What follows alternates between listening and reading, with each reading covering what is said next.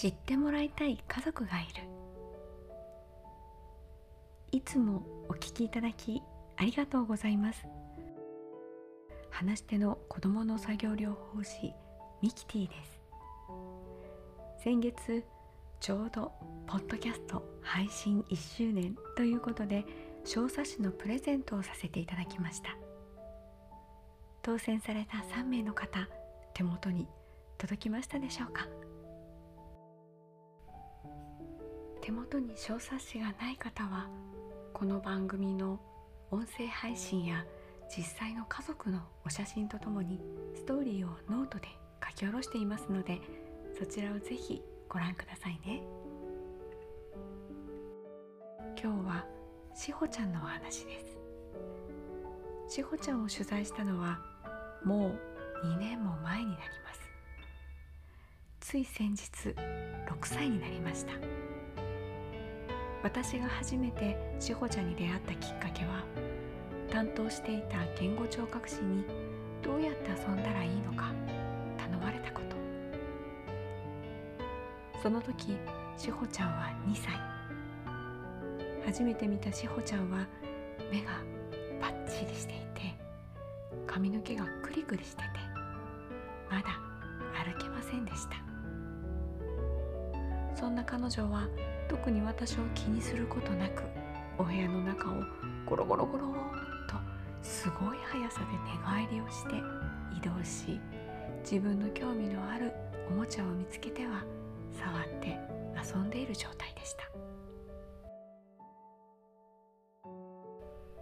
私が天気の歌を歌いながら歌詞に合わせてしほちゃんに風や雨雪の感覚を提供すると興味を示しぐっと見入って集中していてくれたことを今でも思い出します。その後からリハの担当に加わり4年経過の今もしほちゃんはその曲が始まるたびに両手を前に大きく伸ばしそれらに触れようとバタバタと動かしながらとっても喜んでくれています。そして今までの時間の経過の中でしほちゃんはたくさんの手術をしました。しほちゃんはゴーハム病で頭蓋骨の一部や両手両足の骨四肢骨が溶ける骨溶解が起きています。またヌーナン症候群で血液凝固異常があります。その他にも頭蓋骨腫瘍摘出心房中隔欠損の手術。口外裂発達発育不良などがあります。4歳になってようやく歩行ができるようになりました。そして4歳半の時には口外裂の手術を行いました。術後数日して大量出血で ICU へ移動。出血場所が特定できず経過その数日後コードブルーで院内スタッフ聴衆。送還した時にさらに出血。最終的に口外裂の装部からの出血を確認。出血が肺に入り発熱。口外裂の手術と同時に足の指の分離手術も並行して行っていたため出血時にチアノーゼ反応で下肢が真っ青になるなどその時は大変だったとお話を聞きました。5歳になって春から足の親指が血糖で2倍に膨れ上がり爪が剥がれると同時に小指が骨折していることも判明。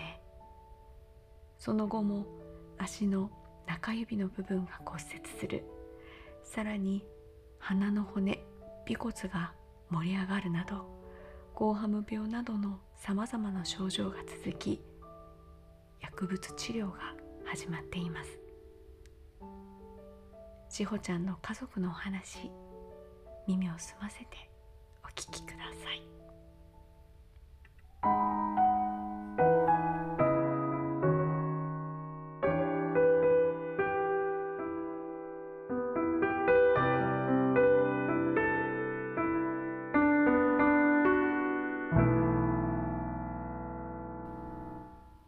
まれてしまった。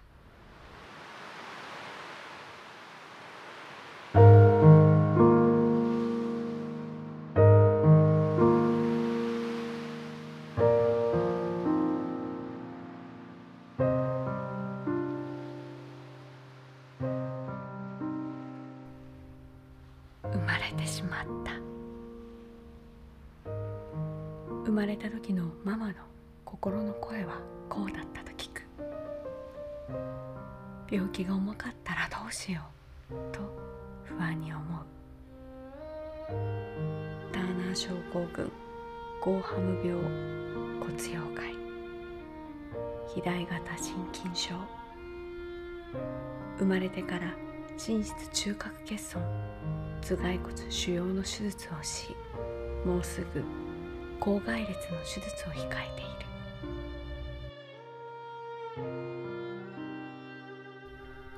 現在4歳。志保ちゃんの体は軽々と持ち上げられるくらい小さい。でもねこの小さな体には冒険心がこれでもかというくらいいっぱい詰まっている。おてんばという言葉がぴったりな元気な元気な女の子だ。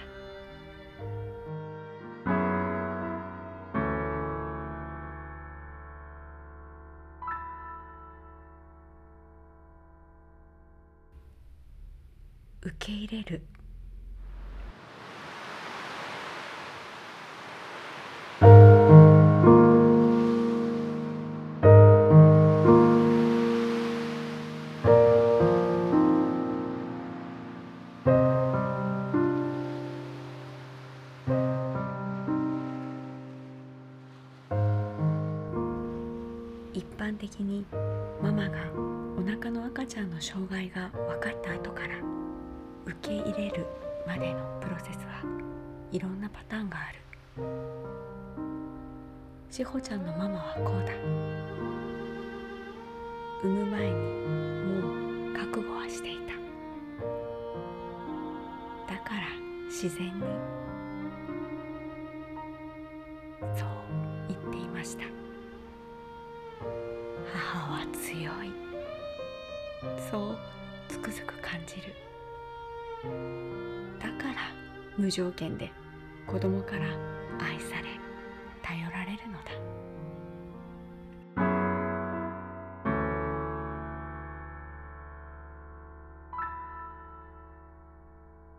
ママは忙しい。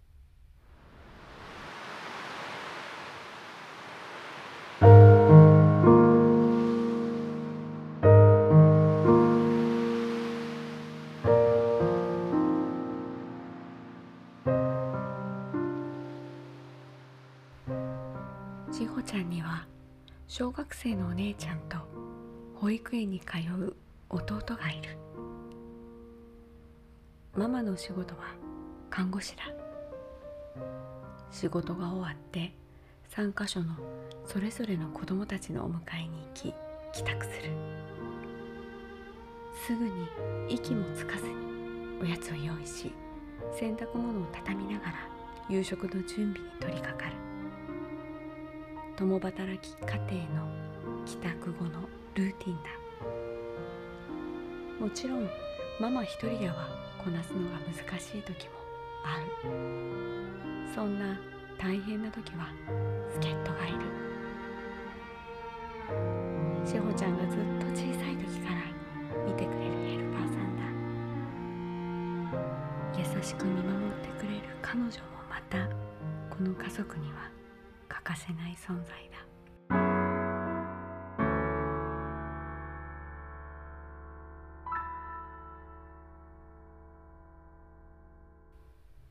「OT の私にできることは何だ?」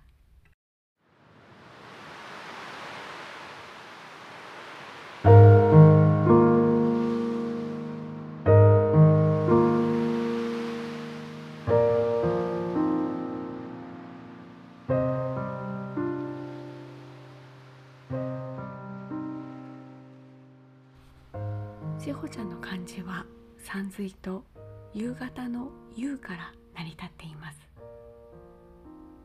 夕は夕方の月の形で夕べ日暮れを示しこれに水を示す山水を組み合わせて夕べの海の満ち引き。それを表現している。それがこの漢字の由来です。しほちゃんのパパとママは海が好きだ。だからしほと名前を付けた。と出会った当初に聞いたことがある。発達発育がゆっくりなしほちゃん。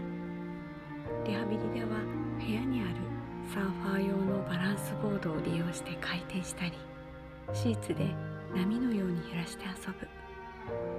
こんなに喜ぶのは2人の DNA がしほちゃんにしっかり入っているからだろう。その子に必要な動きと笑顔を引き出すのが私の役目だ。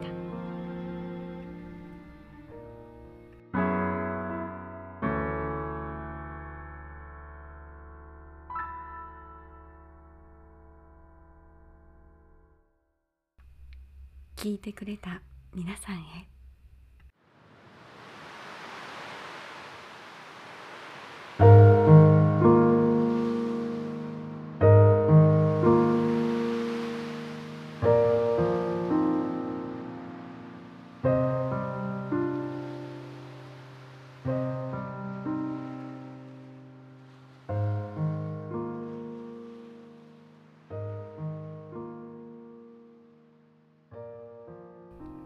自分次第で時間は作ることができると私は思っている。ある小学校の先生が素敵な宿題を出した。家に帰って1分間だけ抱っこしてもらう。パパママに限らずおじいちゃんおばあちゃんなどの大人も含むそうだ。多様化している家族の形で賛否両論が出たようだが私は賛成だ。抱きしめられるという触覚の感覚は子どもの身体機能の向上だけではなく情緒も安定させるからだ。だからほんの少しでいい。これを聞いていただいている方にそんな素敵な時間を過ごしてほしいと思う。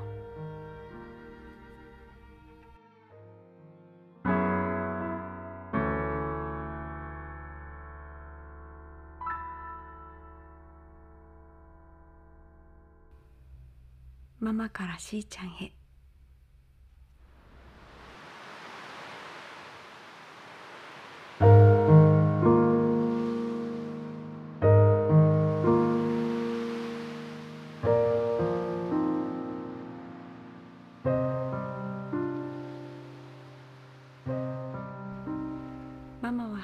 しーちゃんが笑ってくれる時幸せを感じるよ。しほが笑顔でいられるようママも笑顔で向き合うね。ママより